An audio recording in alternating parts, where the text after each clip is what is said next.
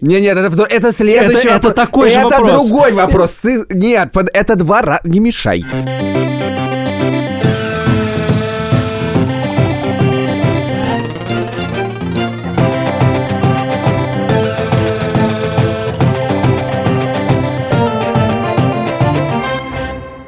Привет!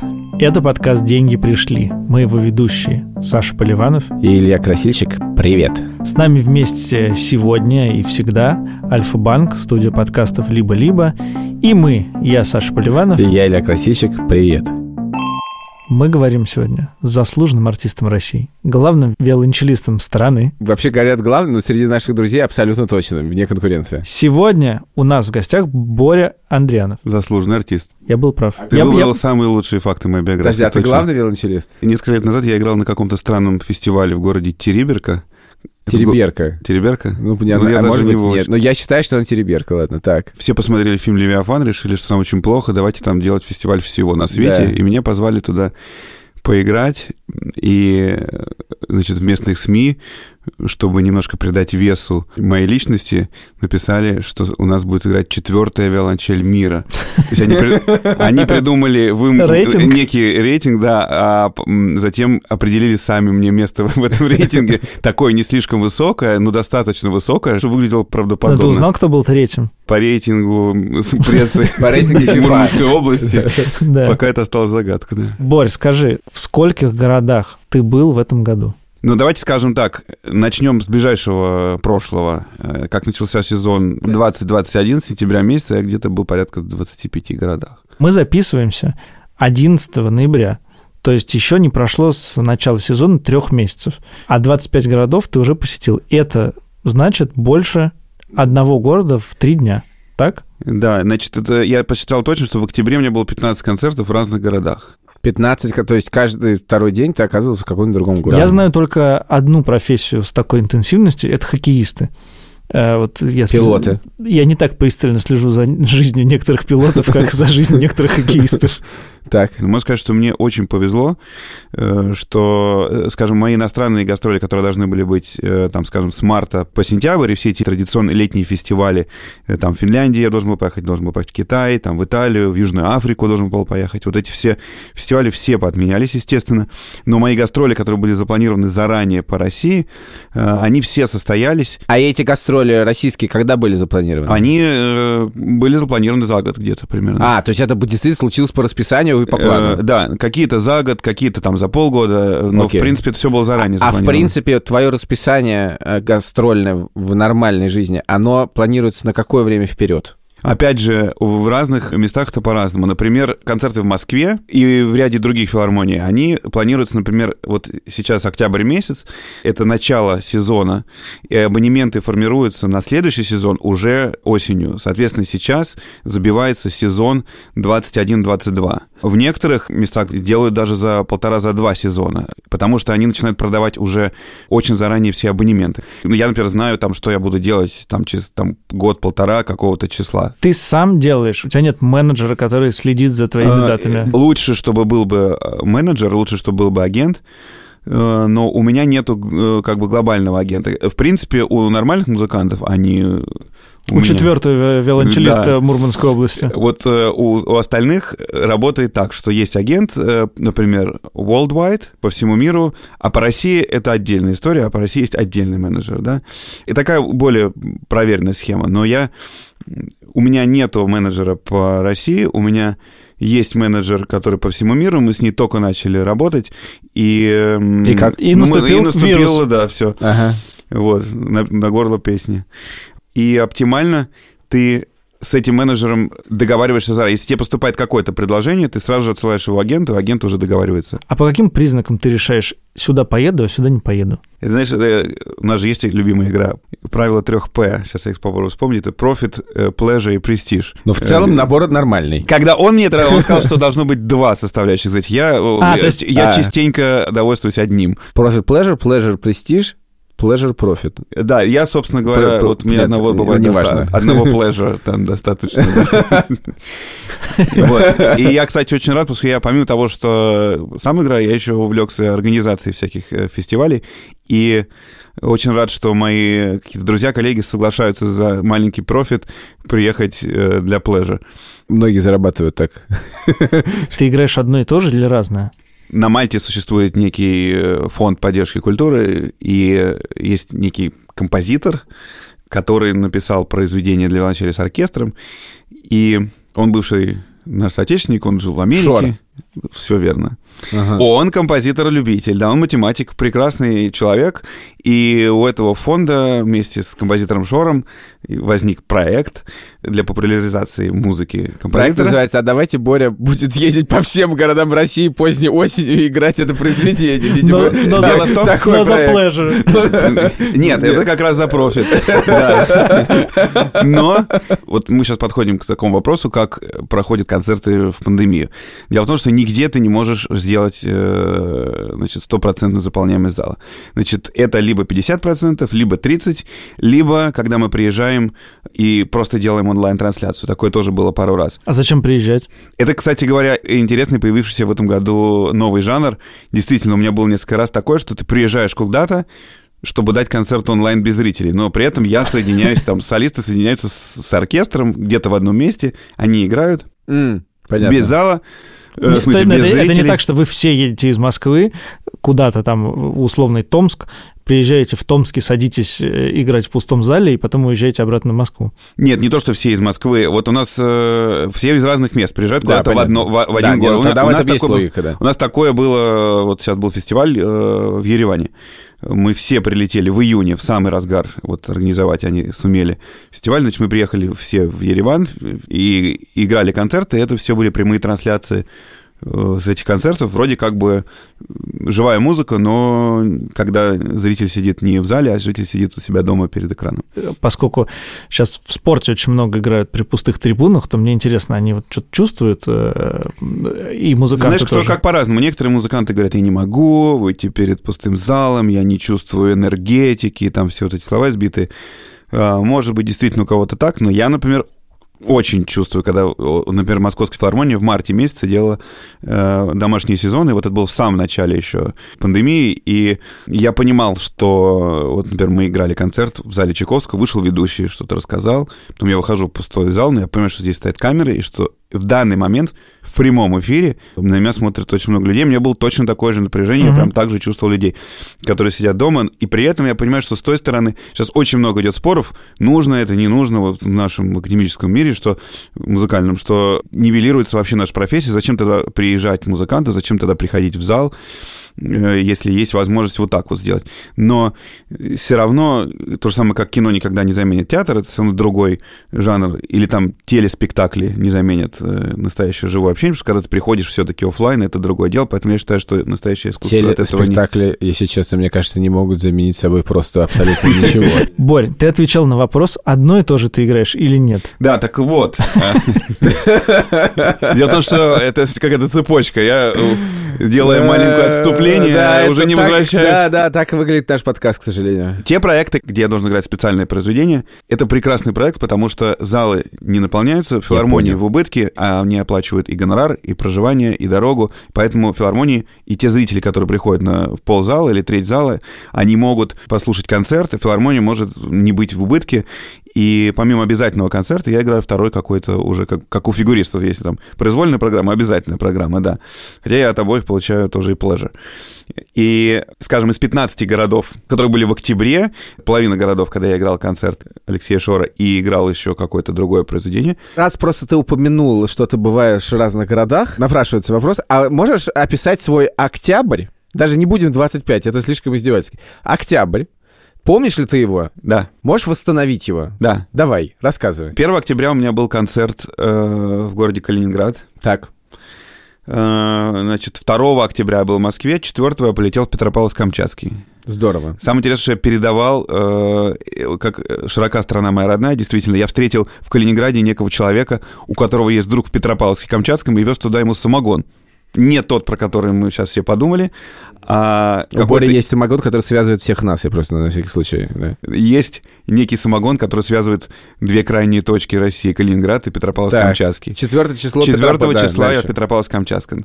Я мог туда полететь 5 но я хотел себе получить один свободный день и не пожалел, что это сделал, потому что меня возили на невероятную э, базу, под вулкан, пещеры.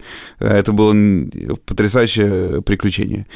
4 числа я полетел в Петропавловск-Камчатском, 5 я был там, 5 был свободный день, 6 репетиция, 7 концерт, 8 я прилетел в Москву из Петропавловска-Камчатского. У тебя должен быть какой-то джетлэг, что-нибудь такое. Да, Ты я устал. пытался запутать свой организм. Я, собственно говоря, не особо туда перестраивался. Это ты так ухандокаешься по дороге туда, что тебе все равно, когда засыпать, а когда организм думает, может, ему перестроиться, тебе уже надо лететь Я обратно. скажу, летаешь ты, конечно, скорее всего, экономом. Иногда это билеты бизнес-класса, но чаще это билеты эконом-класса, потому что мне нужно два билета. Покупается билет на меня и на Виолончель, и это всегда двойная затрата. В Петропавловске я летел эконом-плюс все-таки. А, комфорт плюс. Комфорт плюс, Да, да. это хороший Вот. класс. Это такси комфорт плюс, а этот не. А, да, нет, это он, эконом блин, плюс, Он просто комфорт называется. 8 числа я прилетел в Москву. Так, Я побыл дома ровно час, я сел в машину и поехал на машине в Смоленск. Потому что 10 числа у меня был концерт в Смоленске, а 9 с утра в 9 часов у меня была репетиция с оркестром. 11 после концерта на утро я поехал на машине в город Брянск. 12 утром была репетиция, 13 был концерт. 14 утром я поехал из Брянска в город Тверь. По дороге я заехал в свою деревню Шишаиха на час поспать. Мгм. это Потому Истринский район Московской области. Да, потому что дорога из Брянска в Тверь э, лежала аккурат в пяти километрах от моей деревни, не мог этого не сделать. Так. Из-за этого я опоздал на полчаса на репетицию, весь оркестр ждал меня на сцене. Так. Вот, но я не мог не поспать. Дело в том, что коронавирусом заболел главный дирижер этого оркестра накануне. Мне в этот вечер надо было сыграть три концерта с оркестром, и все без дирижера. Было достаточно напряженно, но было очень красиво. Это был маленький камерный оркестр, струнный, поэтому это возможно. Иногда, э, не знаю, здесь можно говорить скобрезные шутки, что общего между дирижером и презервативом. С ним безопаснее, но без него приятнее. И 15 же вечером после концерта в Твери у меня был самолет в город Ноябрьск. Подожди, у тебя машина в Твери находится. Правильно, я на машине доезжаю. Ноябрьск — это родина нашего звукорежиссера Ильдара Фатахова. Это, если я не, ошибаюсь, Ямало-Ненецкий автономный округ. Абсолютно верно. Ага. И летом, и весной в ноябрь Оставил машину в Твери. Нет, я сел на машину и поехал домой. Дома я оставил машину, Так, побыл опять дома час, как водится, взял такси и поехал в Домодедово. так. Это было уже ночь с 15 на 16. 16 числа я с утра прилетел в Ноябрьск, и, не приходя в сознание, нас повезли играть концерт в детскую музыкальную школу поселка Ханемей. Это еще надо было проехать где-то... Дело в том, что там есть зимник, это 60 километров, но Ага. зимник еще не устоялся, поэтому ехать нужно было 200 с чем-то километров. И Ага. вечером 16 числа у меня был концерт в поселке Ханемей. Мы ехали э, где-то порядка 4 часов в поселок Ханемей Так. и порядка 4 часов из поселка Ханемей. Так. Вот. А в поселке Ханами вы провели сколько времени? Ну, часа три. Ага, хорошо. Включая так. концерт э, и То есть репетиция, 16 концерт и ужин. вечером вы оказались обратно в... В ноябрьске был концерт 17 октября. Ага. Там уже полный снег, да? Там минус. Там вообще было интересно, там по четным дням зима, по, по нечетным нет. Потому что когда мы приехали, когда мы только прилетели, там была зима с сугробами. На следующий день ее не было вообще, а 18 утром, когда мы оттуда улетали, я ходил в тот же самый парк, там потрясающий, если кто-то будет ноябрьский, там сделали невероятный просто мирового уровня парк, вот как нужно, с какими-то невероятными прибамбасами. Тут точно нужен комментарий Ильдара. Отвечу песней.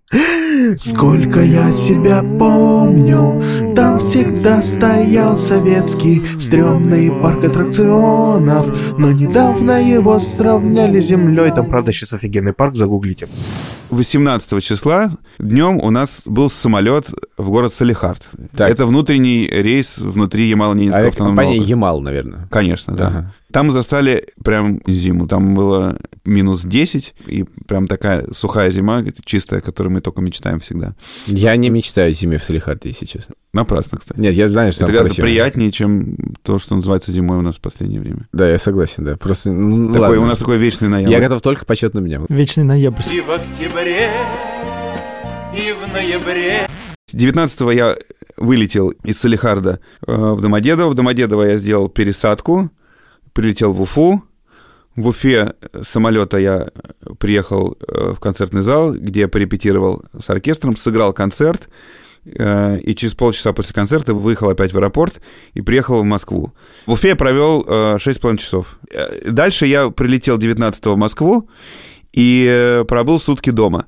Но, по идее, история должна была разворачиваться так. Дело в том, что 20 числа днем у нас были запланированы концерты в двух городах Архангельской области, в поселке Октябрьский и городе Вельск. Но эти концерты перенесли на 21 число. Обычно так не бывает. Дело в том, что это все получилось потому, что я, честно говоря, забыл про концерт в Уфе. У меня иногда случается double booking, так называемый, когда два концерта вдруг на один день. Значит, если бы эти концерты не перенесли, Так. то 19 число должно было бы выглядеть следующим образом. Да, я должен был прилететь в Домодедово, сесть в машину и догнать поезд, который уходил в 21.50 э, в сторону Воркуты, догнать его в Вологде под утро, чтобы в него сесть к моим друзьям-музыкантам, и днем, и днем добраться до поселка Октябрьский и Вельска сыграть там эти два концерта. Так, но вместо этого ты как ленивый человек прилетел в Москву. Да, и, и имел возможность после Уфы переночевать и сесть уже, на следующий день даже позаниматься со своими студентами э, из консерватории. И Это неожиданно- внезапно оказалось, что есть студенты. Так. и, э, У и них, видимо, тоже- Видимо, время сидели и ждали. то- да. Тоже довольно плотный график занятий. Да, это вообще на самом деле моя боль, потому что я чувствую большую ответственность за них. А получаться регулярно, заниматься Ви- регулярно не Видимо, получается. да, только ответственность. Так, Да. И дальше э, 20 числа сажусь на поезд Москва-Воркута и еду до поселка Октябрьский. И 21 числа у нас два концерта. Один в поселке Октябрьский, другой в городе Вельск, как и было запланировано. Так, вы сыграли в Вельске утром. После концерта в Вельске мы едем в город Няндома, где мы ночуем. То есть мы приехали в Октябрьский, сыграли там концерт, переехали в Вельск, сыграли концерт, и поехали, долго ехали до Няндома На чем? э, на машине, Вас везли. да. Мгм. И мы остались в городе Няндома. На следующее утро, 22 числа, мы поехали в город Каргополь, где мы тоже сыграли концерт, вернулись в Няндому, и 23 Мне числа, надо логистический центр, так. да, для нас был. Ага. 23 мы сыграли в Няндома, и 24 был концерт в Архангельске. Куда мы ехали ночь в поезде. Самое интересное, что это был поезд Котлас-Архангельск, который идет... Я в- ездил на нем Да? Да. Вот. Это поезд, который идет 20 внутри, лет назад. внутри одного субъекта федерации Так. и идет сутки. Да. Он идет внутри Архангельской Да, вот области только. 20 лет назад он был абсолютно ужасен, как сейчас. Прекрасный поезд. Вообще сейчас появилась какая-то новая модификация купе, вот с такой полочкой между верхними полками, там еще есть такой столик дополнительный. Теперь все расписание ты напротив э, купе проводника на экране тачскрин, значит, смотришь. У тебя там такой титан раньше был, а теперь там кнопочка горячий, холодный. Видимо, он в Финляндию уезжает, этот поезд. Каждый Потом, да. Каждый раз. исчезает. Все Его ставят на линию. лесовозу, И ставят, они все исчезают. и Так. Какой ты билет покупаешь для виолончели? Верхнюю полочку или нижнюю? Тут у нас было трое и виолончели, и у нас был- было целиком купе. Но если, например, я вообще сейчас, вот если я не прошу, зачастую стесняюсь бизнес-класс просить в самолете, то в, поезде я все-таки уже прошу мне взять целиком купе, особенно сейчас как бы в условиях таких особых. Или же, если нет, ну это как минимум, я просто беру себе две полки. Я сплю, люблю спать только на верхней полке, и виолончель я тоже кладу на верхнюю полку, чтобы она никому не мешала. Но на нее тоже нужен билет. Так, 25-го я прилетел в Москву, сел на Сапсан и поехал в в Петербург. Петербург. А почему из 26-го Архангельска нельзя было в Петербург попасть? проще долететь до Москвы и сесть на Сапсан. Удивительно. А это правда, это не ты не коллекционируешь поездки, это просто правда Нет. проще. Кстати говоря, э, это, это, да, интересно, что вот, например, я налетываю на э, золотую карту каждый год благодаря количеству миль. А музыканты из Санкт-Петербурга налетывают... Есть, Мгм. такой, есть такой глагол да, вообще? да, да, нормально. на золотую карту благодаря сегментам полета, потому что они всегда летают через Москву. Ага. Мгм. Ну, я так, когда жил в Риге, у меня было то Да. же самое, но это более объяснимо, да. Ага. В общем, 25-го я был в Питере, 26, 27, 28 я в Питере, 29-го концерт, вечером я сажусь в поезд Петербург-Москва, из э, Ленинградского вокзала я еду на машине в аэропорт Внуково, где я лечу в, в Киров 30 числа, 31 у меня концерт в городе Киров, Первого числа я сыграл в э, Нижнем Новгороде, на этом мы давайте На этом мы остановимся. Есть да. вопросы? Есть вопросы. Как сам-то? Э, И вообще, если себя жалеть, не очень много курить, не очень много пить, э, исключительно концентрироваться как бы на, на том, что ты делаешь, то, в принципе, нормально. Это дело привычки. Я очень... Боря на Алтае, сигареты Арарат. Вопрос, а что, весь алкоголь, что ли, закончился? Так, ты Ну, как... согласись, мы пили немного все-таки. Потому что мы выпили все в первые три дня, поэтому мы пили немного. Как сам-то? Мне путешествовать дело привычное. Я начинаю собираться за 15 минут до выезда, и, собственно говоря, уже это все... Как ты в таком режиме не опоздал ни на один самолет? Ни, ни- Ну, у меня бывало в жизни такое, да, действительно, но... Потому что это же, это же меньше. должен нарушить всю цепочку, как домино. Бывало такое. Бывало, кстати говоря, когда я прилетел... в- У нас был тоже много лет назад самолет на Ямал. И Тогда летел в город Надым. И я опоздал на самолет, и концерт был в этот день, я опоздал на концерт. А им для отчетности очень нужно было, чтобы все-таки я был в этом концерте, потому что бюджетные деньги и так далее, ну, катастрофа, я всех подвел, действительно. И тогда вышли из положения. Значит, все играли без меня, но очень тогда была важна еще видеоотчетность. И тогда на следующий день э, вышла припудренная ведущая, сказала, что сейчас выступит Борис Андрианов. Вышел припудренный Борис Андрианов с самолета уже на следующий день и сыграл номер, поклонился пустому залу. И вышла еще другая женщина, сказала спасибо вам за тот праздник, который вы нам подарили. И так далее. В общем, э, как-то сумели выйти из положения. Я сейчас не- рассказал тебя. страшную Не, ну ладно, ладно, я просто почему спрашиваю? Про личную жизнь это тоже важно. А у меня было что-то похожее, кажется, примерно один раз в жизни, да, и у меня был какой-то условно гастрольный тур, когда у меня было несколько там лекций каких-то подряд, и я приехал из, Моск... э, из Риги, где жил, что-то делал в Москве, а тут полетел в Воронеж, из Воронежа полетел в Минск, из Минска полетел в Ригу. Это заняло в суммарно неделю, и я просто сдох. Ну, потому что ты пьешь, потому что ты все время едешь, потому что ты не дома, тебе нужно выступать, и ты, я, меня просто это ну, вымотало, я некоторое время не мог никуда ездить. Поэтому я, я реально не понимаю, как Да, да, это... действительно.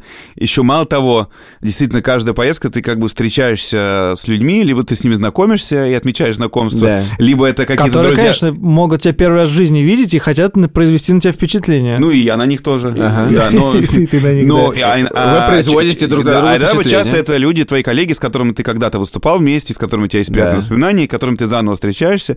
И, и- и как бы если учитывать, что, например, ну, скажем, там, не знаю, там, 150 там, концертов в год, возьмем какую-то такую условную э, цифру, значит, это, это 150 поводов отметить концерт, Так. и, и 150 поводов а, а, отметить встречу с тем человеком, с которым ты будешь играть концерт, еще не виделся, вот, а остальные дни как бы у тебя повод встретить твоих московских друзей, и- Да. и, тоже с ними как бы. А Более еще- того, я Ведь могу Боря только один день Я- в Москве, надо обязательно с ним встретиться. Более того, я хочу сказать, что всегда, когда Боря в Москве, он предлагает встретиться и, безусловно, выпить. Хочу сказать, что вообще вот в этой, в нашей профессии самое, вот на вопрос, как ты выживаешь, потому что самое сложное, конечно, э, ну, тебе же надо качественно играть, и, и составляющая, как бы, э, самое главное всего этого, это тебе как бы все держать в уме, в руках. Я сейчас не говорю про себя лично, как я это выдерживаю, но, в принципе, у нас очень нервная и сложная профессия, не дающая тебе права на ошибку вообще никогда, иначе потом будет очень плохо. Вот. И самому, и вообще. Поэтому ты, конечно же, в день концерта всегда должен поспать и, и должен всегда поспать ночью хорошо. И, честно говоря, годами уже научился, как Штирлиц, спать в любой момент. Стоя, сидя. Непреложное правило поспать в день концерта или хотя бы лечь с закрытыми глазами, глазами и, например, есть 15 минут, из этих 15 минут 13 ты будешь не спать, а потом ты впал в забытие на эти две минуты, но этот power nap, тебе его уже достаточно, чтобы накопить немножко э, на концерт уже вот этой энергии. Потому что, в общем-то, в день концерта все, все собранные музыканты, все как бы идут вот к какой-то одной точке вечером, чтобы как-то собрать свои силы. Потом, естественно, это интересный такой момент в твоем организме, потому что ты копишь эту энергию, ты как после спортзала выходишь, и у тебя еще внутри вот эта кровь, потому что это же еще огромный стресс, и на самом деле никто не может объяснить, что происходит с человеком на сцене. У тебя время идет по-другому, ты как бы и нервы, и вдохновение, и мандраж, и, и ты никогда не знаешь, какой будет концерт, и что случится, и как ты себя настроить. Эти, все эти механизмы у каждого по-разному работают, и каждый, у каждого какой-то свой рецепт. А где в этот момент действительно репетиции и как, короче, все не забыть? Просто я вот знаю, как устроены гастроли музыкантов не классических, да, они записывают альбом, А потом и они дальше все одно год, и то же. и да. дальше год с некоторыми изменениями. Ну, в общем, год они херачат, ну да, шоу некоторые, да, которое придумано, и оно повторяется, скорее всего, улучшается, потому что они таким образом репетируют.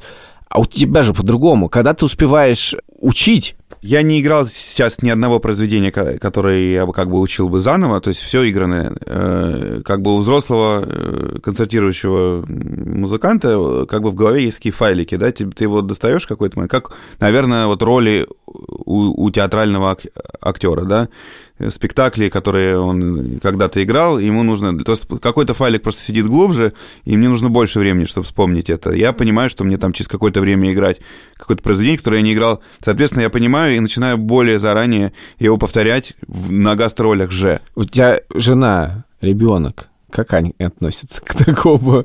Она, правда, виолончелист, поэтому Да. она э, должна понимать, но все равно. Аня иногда ездит со мной на гастроли. Например, А. вот э, в Смоленск, Тверь и Брянск мы ездили вместе, поскольку Ага. путешествие на ма- и в Питер. Путешествие на машине. Да, э, в Нижнем мы играли концерт вместе. Мгм. Ребенок живет в Москве с, с мамой, и я вот за, за это время, за месяц к нему, ему пять лет, и мы, он сейчас поступил в нулевку в Гнесинскую десятилетку. Чтобы понимал. Значит, э, Чтобы повидал на- мир. Он просто барабанит на всем э, с двух лет. И отдали его на ударные. И он мне каждый день, значит, его бабушка присылает видео, как он, какие он делает успехи. Мы все-таки стараемся видеться чаще. Про плеже я понял, про престиж не очень интересно. Давай про профит. Э, вот у тебя 15 Ведь у нас концертов. подкаст про деньги, если вы забыли. Кстати, кстати. Как он называется? Дзинь. Дзынь. Гонорары какие примерно? И сильно ли по твоим гонорарам ударило то, что ты не выступаешь сейчас за рубежом? Гонорары за те концерты, которые я играю э, вот с оркестром, а, они примерно такие, какие я получаю гонорары за рубежом. Есть вообще концерты по России. У нас, поскольку действительно все идет через Москву, то существует программа Финансирование. поддержки, финансирования из Москвы. Скажем, если ты путешествуешь... э, То есть не Вельская филармония платит Да, дело в том, что вот концерты по Архангельской области, э, Ну, то что это, это были, школа, это были да. как бы ден- деньги Минкульта под мой Мгм. проект и, э, и деньги Мальтийского э, фонда. Ордена. И мы, ордена, да, и мы все соединили. Из-за этого даже получилось возможно не только меня взять, а, скажем, еще э, прекрасных тоже двоих музыкантов, и у- Мгм. оркестр участвовал. Архангельский, они даже выезжали с нами из этих пяти концертов по Архангельской области, три было с оркестром, и оркестр не выезжал много-много лет, и они, правда, были страшно счастливы, и зрители, и музыканты, что э, какая-то оживилась гастрольная жизнь. А, концерты по России вообще в сезон у филармонии, у филармонии денег мало. Скажем, я даже могу назвать какие-то конкретные цифры, там, скажем, они могут заплатить там тысяч, ну, условно, 30. Чтобы понимали, ты играешь полчаса, и за это 30 тысяч разве это мало, но чтобы вспомнить, например, какое-то произведение, опять же, да, тебе нужно несколько дней им заниматься, потом тебе нужно куда-то лететь, и это занимает много времени твоей жизни, чтобы сыграть концерт один. Это я сейчас говорю про среднюю филармонию. А иногда они могут заплатить там и 15 тысяч. И больше нет. Есть филармонии более успешные. Например, в Екатеринбурге огромная филармония успешная, да, там сумели построить э, замечательный, там сейчас будут строить феноменальный зал, и они самодостаточны. Есть в Новосибирске, есть еще, э, там, скажем, десяток другой городов, которые ведут более-менее успешно. Но, в- как правило, это достаточно плачевное состояние у нашей филармонии. Они существуют за счет э, того, что они арендуют, сдают в аренду зал эстраде, вот, а Мгм. потом делают э, концерт академической музыки для pleasure. Вот. Престиж. Но в каждом регионе, наверное, значит, был какой-то известный музыкальный деятель, именем которого потом называют э, фестиваль. Или же, например, если не было деятеля, то называют, не знаю, там, Вятская весна, например, да? Значит, Только хотел сказать что-нибудь такое, да. вот. И, в общем, когда происходит фестиваль, то тогда получается финансирование федеральная, и из регионального бюджета тоже выделяют Ну, ты можешь примерно сказать, что Тогда, например, какой-нибудь э, музыкант из Москвы, будь там молодой какой-то музыкант или более маститый, да, то есть ну, может... Виолончелист, а, например. например, там, может быть, гонорары там 80, 100, 150 Ага. тысяч рублей. Какие-то музыканты могут, там, стоят и 250, да, и 300 тысяч, и им эти деньги платят. Но существуют некие, некоторые музыканты, там, скажем, такие, как, э, не знаю, там, Башмет, Гергиев, Спиваков, Мацуев, да? Вот эти четыре, скажем, фамилии, или там Березовский Которые занимают пианист. третье и второе место Да, в но дело в том, что Музыканты, скрипок, Это- скрипок это мира. музыканты Березовского я знаю, я играл с ним в бадминтон. Вот. Они настолько успешны, и, и они даже могут быть окупаемые, да, там, скажем, прийти на концерт Мацуева, там он получает, я знаю примерно, но все-таки не буду раскрывать, сколько он получает. Ну, жалко. Хорошие очень гонорары, и билеты Получается 100 очень рублей, дорогие. а билеты дорогие, получается билеты 200, да? и, и- да, и это получается даже выгодно. Ты сейчас Иногда. описал, что такое окупаемость? Просто. Окей. Потренировался немножко. Ведь у нас подкаст про деньги. Друзья, теперь вы знаете, что такое Ты- окупаемость. Ты каждый месяц понимаешь, сколько ты зарабатываешь? У тебя есть какой-то... Или ты это ме- меряешь годами? Или ты Я никак меря- не меряешь? Меряю сейчас своим ремонтом, который у меня идет. а, Вот ну это подожди, это сколько ты... да, Это можно много концертов дать. Раньше я подсчитывал. Потом как бы мне стало иногда грустно, иногда не хочу этого делать. Потому что иногда мне кажется, что я начинаю подсчитывать и понимаю, что я заработал достаточно много, А где это? а где это все, я не понимаю. А где? Ну, гонорар гонораром, да, но тебе нужно доехать и там всегда жить, а ты как бы живешь не да, дома. вот это важно. Я просто когда тоже было... был- я все- знаю, что все, да, эти деловые поездки, они всегда сопряжены с диким количеством трат. Такси, поел в аэропорту, приехал. Это все же очень много денег, на самом деле. Да, много денег. Конечно же, едешь на такси, с виолончелью еду на комфорт такси. Э, Там ты тоже, конечно же, я гурман и люблю поесть вкусно. В каждом городе выбираю самые вкусные места, хожу там все. Но, тем не менее, мне удалось э, что-то отложить и купить квартиру, и сейчас там делать ремонт. Ну, например, сейчас в пандемию есть, есть у меня мой друг э, скрипач, который живет в Вене, который всемирно известный скрипач. Он зарабатывает больше, чем я, на порядок. Но он живет так, что он тратит все. У него, например, он снимает квартиру, принципиально не покупает э, и живет на широкую ногу. И когда случилось сейчас отсутствие концертов, он сказал, что ему завтра э, уже не Нечего на- есть. нечего есть. Потому что он ничего не откладывал, живет только сегодняшним днем. Он знает, что сколько у него концертов там на 2-3 года вперед.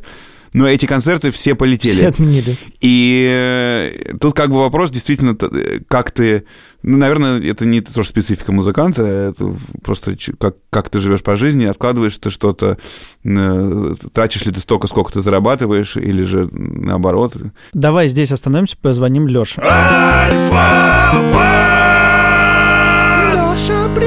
Лёша, привет. Привет. Сегодня в нашем подкасте прозвучало столько названий разных российских регионов. Я понял, что у нас очень москвоцентричный подкаст, в том смысле, что мы как-то рассказываем о том, Ты как... понял это, как ты, ты это понял. Э, Как я это понял? Я это осознал, я это осознал, Потрясающе, я да. это осознал. И ты тоже все время, Леш, рассказываешь скорее о ситуации в Москве. А вот что в России происходит с тратами, с. Леш, а что в России, расскажи? Россией, не Москва Сейчас гляну в окошко и посмотрю.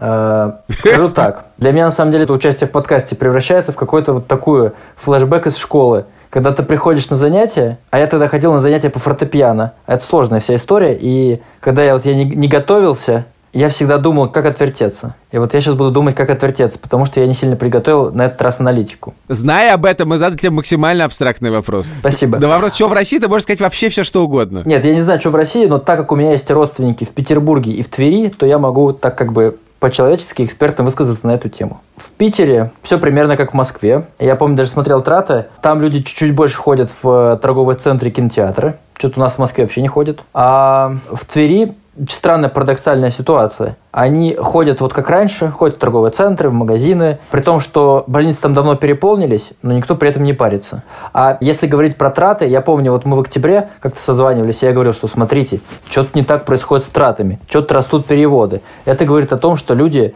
ну там, напряглись и готовятся к локдауну. Вот в ноябре сейчас мы смотрели в понедельник, все вернулось к значениям прошлого года, люди вполне себе ходят, платят карточками, как обычно, короче. Вот э, с нами сидит человек, который посетил 16 городов за один месяц.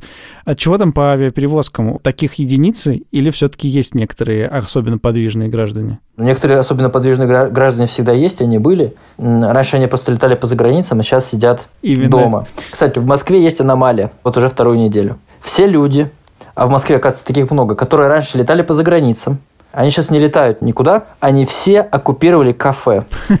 И мы видим прям вот эти прям чеки прям летят а, огромные. Вот зайдите в любое кафе, не протолкнуться. Да-да, но до 11 вечера. Тем более, еще уплотнилось по времени. Поэтому, короче, если вы хотите в какое-нибудь кафе в Москве, ну, если нас кто-то слушает из Москвы, лучше забронировать. Или не ходить, потому что опасно.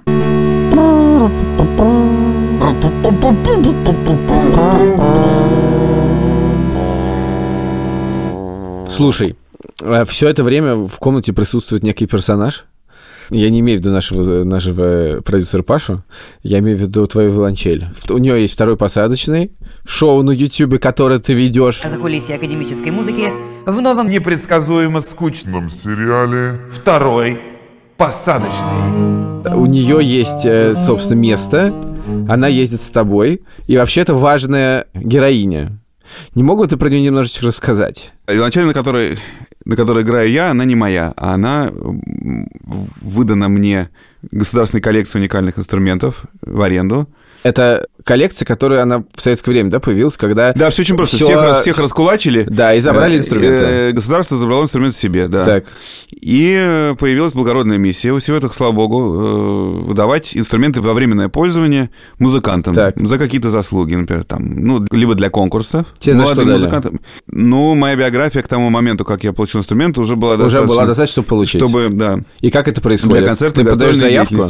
Да, ты подаешь заявку, просишь выдать инструмент. Какой-нибудь? Или жела- Какой-нибудь, да. Да, они тебе говорят, какой-то есть выбор, или просто говорят, бери А они этот? говорят, что у нас, ну, например, они решают, э, э, во-первых, сначала дать тебе его или не дать, насколько тебе его дать, потому что, например, ну вот молодым музыкантам, которые отбираются, скажем, на конкурс Чайковского, да, им дают э, там за месяц до конкурса дают инструмент, они готовятся, потом отдают обратно. Если, ты- если ты получаешь для концертной гастрольной деятельности, то это, в общем-то, каждый раз ты получаешь, э, там меняются правила либо на полгода, либо на три месяца, но если нет никаких видимых причин, то этот инструмент, то это как бы продляется. Ты получаешь его бесплатно? Нет, значит, ну, музыканты, абоненты госколлекции платят страховку и аренду. Это сколько? А Подожди, в зависимости- страховка такой штуки должна стоить, если у тебя Ну, в инструмент зависимости- за... Сейчас, сейчас, мы узнаем Нет, нет, в зависимости от того, сколько стоит инструмент. То есть, если инструмент, ну, там есть некий Окей, ко- сколько коэффициент. стоит твоя виолончель? Ну, моя виолончель, на которой играю я сейчас, это инструмент Карла Бергонца, и я страховая стоимость 4 миллиона долларов.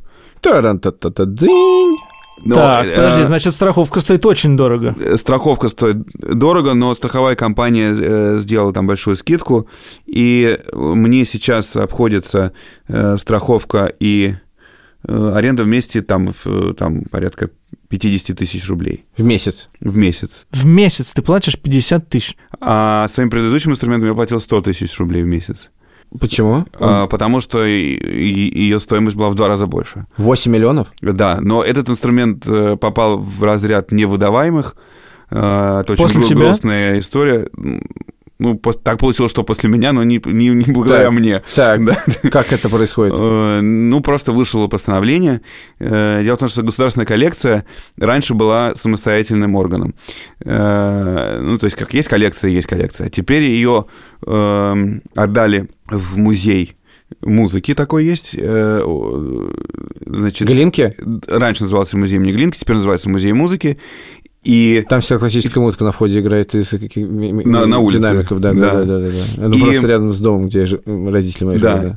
И они, кстати, я там играл как-то концерт, они даже были у меня там на концерте. Да, я их Они любят ходить в твои концерты, да. И музейщики теперь владеют коллекцией, а у них отношение к инструментам не как к инструментам, которые А как играют, тому, что нужно а как экспонатам. Мгм. Вот. И мне кажется, что это принципиально, конечно, ошибка. И то, что инструменты забирают у музыкантов, и они лежат на полке, и потом десятилетиями молчат, это, Мгм. конечно же, мне кажется, такой акт вандализма даже. не- Они считают, что акт вандализма играть на них и э, портить, и там Понятно. лак стирается и так далее. То есть, подожди, каждый, вот и в, каждом из этих 15 городов, в которых ты был, приезжал инструмент стоимостью, в общем, весь, весь этот город.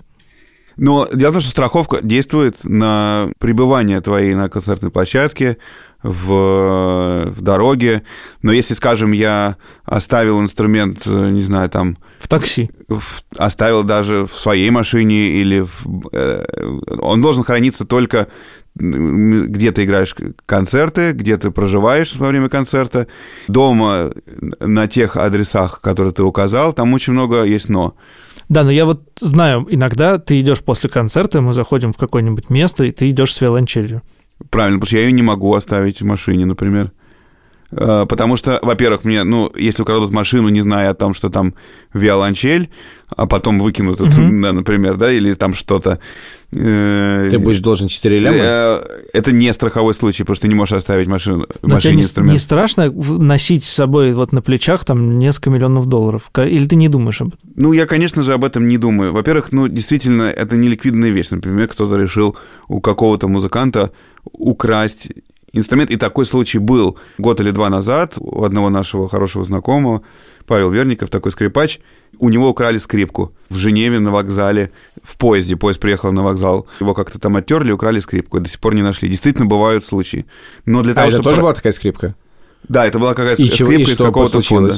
Но это был страховой случай. А, это был страховой случай. Потому что она же была с ним, Я что-то торможу немножко. Вот у фонда есть скрипка, и скрипки не стало, фонд получил несколько миллионов долларов. Что он с этими несколькими миллионами долларов сделает? Купит такую же скрипку? Кстати, интересно, да. Они могут купить другую скрипку, конечно же, могут купить. Вот. Но эту скрипку жалко, потому что это произведение Сейчас, а искусства твоя виолончель, она 17 века, да? 18 18 века. Мгм. Да, 1731 год. На, на самом деле это тоже отдельная тема. Э, зачем нужно играть? Вот э, есть некоторые... На старых инструментах ты имеешь? Ну да, есть современные мастера прекрасные, которые делают хорошие скрипки, виолончели, и да, Боря говорит, играют. что играл на прекрасной китайской виолончели. Ну да, в общем, скажем так, какой бы инструмент я ни взял, вот да, в Америке я играл, потому что я не могу вывести свой инструмент в Америку, Мгм. и это не страховой случай, просто вывоз инструмента в Америку. Я купил себе свой инструмент, А можно спросить, сколько стоит твой инструмент? 12 тысяч евро. Сделан в 1930, по-моему, седьмом году в Ленинграде. Э, Инструмент звучащий, и, в общем-то, каждый музыкант имеет свой э, звук, свою технику, и, в общем, это будет его игра, Мгм. какой инструмент он не взял. Но все-таки, когда у тебя в руках хороший инструмент, это лучше.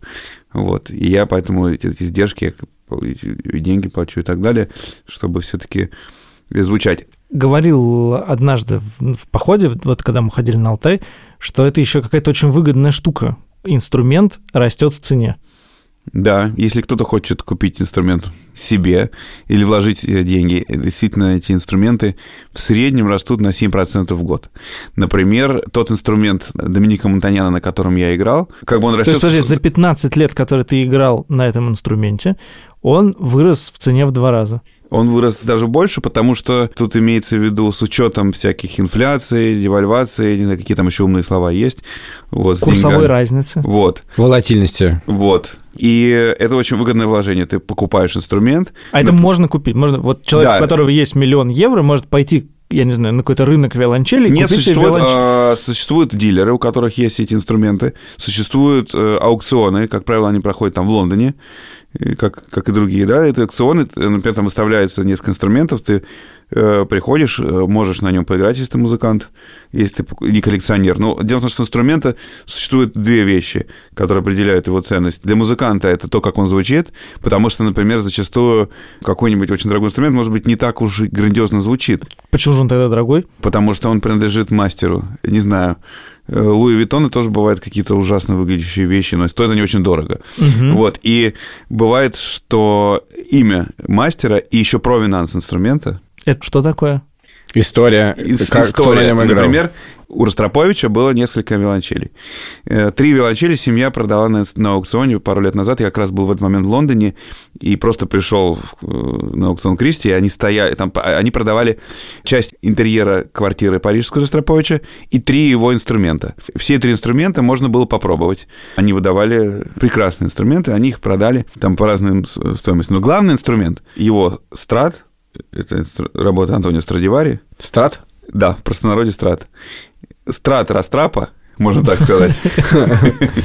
Растрата. Ст- э, Растрап это Ростропович. Это мы поняли. Это я понял. Он, Ты он не так на меня Ростроп. смотришь. Это же как, как консерватория, кон- не консерва, а конца. Так Ростропович не, не Ростроп, а Растрап. Так вот, страт Растрапа до сих пор находится в семье. Какая-то на начало скороговорки. Да. Страп, Страп, Страп Страп украл. Да, Или это может быть э, палиндром. Просто страп Да, Растрапа. да, да. Из-за того, что на нем играл Ростропович, этот инструмент Дороже. будет стоить намного дороже, чем если бы он на нем не играл. И еще у этого инструмента есть след от э, шпоры Наполеона. И из-за этого этот инструмент тоже стоит гораздо дороже. То есть я правильно понимаю, что твою виолончель 37 года выпуска из города Ленинграда, в принципе, она когда-нибудь тоже вырастет в цене до растрапы. Но для этого мне нужно Да, долго, страп, долго, растрапа. долго работать на свое имя еще, да. Экс Андрианов, да, назовут. Да, да, да. В общем, э, можно эту тему закрыть э, фразой, не, фраза, которая очень популярна у музыкантов, не, не имей амати, а умей лабати. В общем, на самом деле, это не самый главный инструмент. Но в моем случае я сделал... Говорит это человек, так. который играл на инструменте за 8 миллионов, перестал стал играть на инструменте за 4 и расстраивается. Это мой выбор. Да, это мой выбор. Я С вами сегодня были Александр Поливанов, Борис Андрианов, Слушайте музыку. э, Илья Красильщик, Ильдар Фатахов, Павел Боровков Страп Растрапа, и другие. Альфа-банк. И, и несколько Студия- миллионов студия. евро.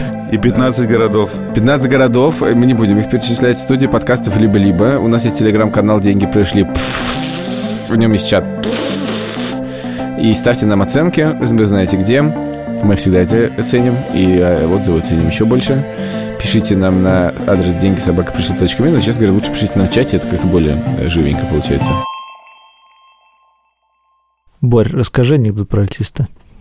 Альтист возвращается домой и видит массу машин пожарных, скорой помощи, э, полиции, и видит, что дом его, его дом, там одни руины, дома нету, к нему подходят, э, говорят, простите, вы из мне, этого... Мне кажется, в прошлый раз, когда квартира была в лучшем состоянии. К нему подходит человек, говорит, «Э, вы что, вы, вы- там живете? Говорит, да, это мой дом, был мой дом. Э, Тут же к нему подбегают психологи, его, э, ему говорят, «Вы только не волнуйтесь, дело в том, что вот дирижер оркестра, в котором вы работаете, он пришел к вам домой, убил вашу семью, э, сжег дом и похитил ваших детей. Исчез, но вы не волнуйтесь, мы его обязательно найдем, вы не волнуйтесь, все будет хорошо. Что с вами, что у вас лицом? Срочно уколите его чем-нибудь. И единственное, что смог выговорить альтист, это «О боже, маэстро был у меня дома».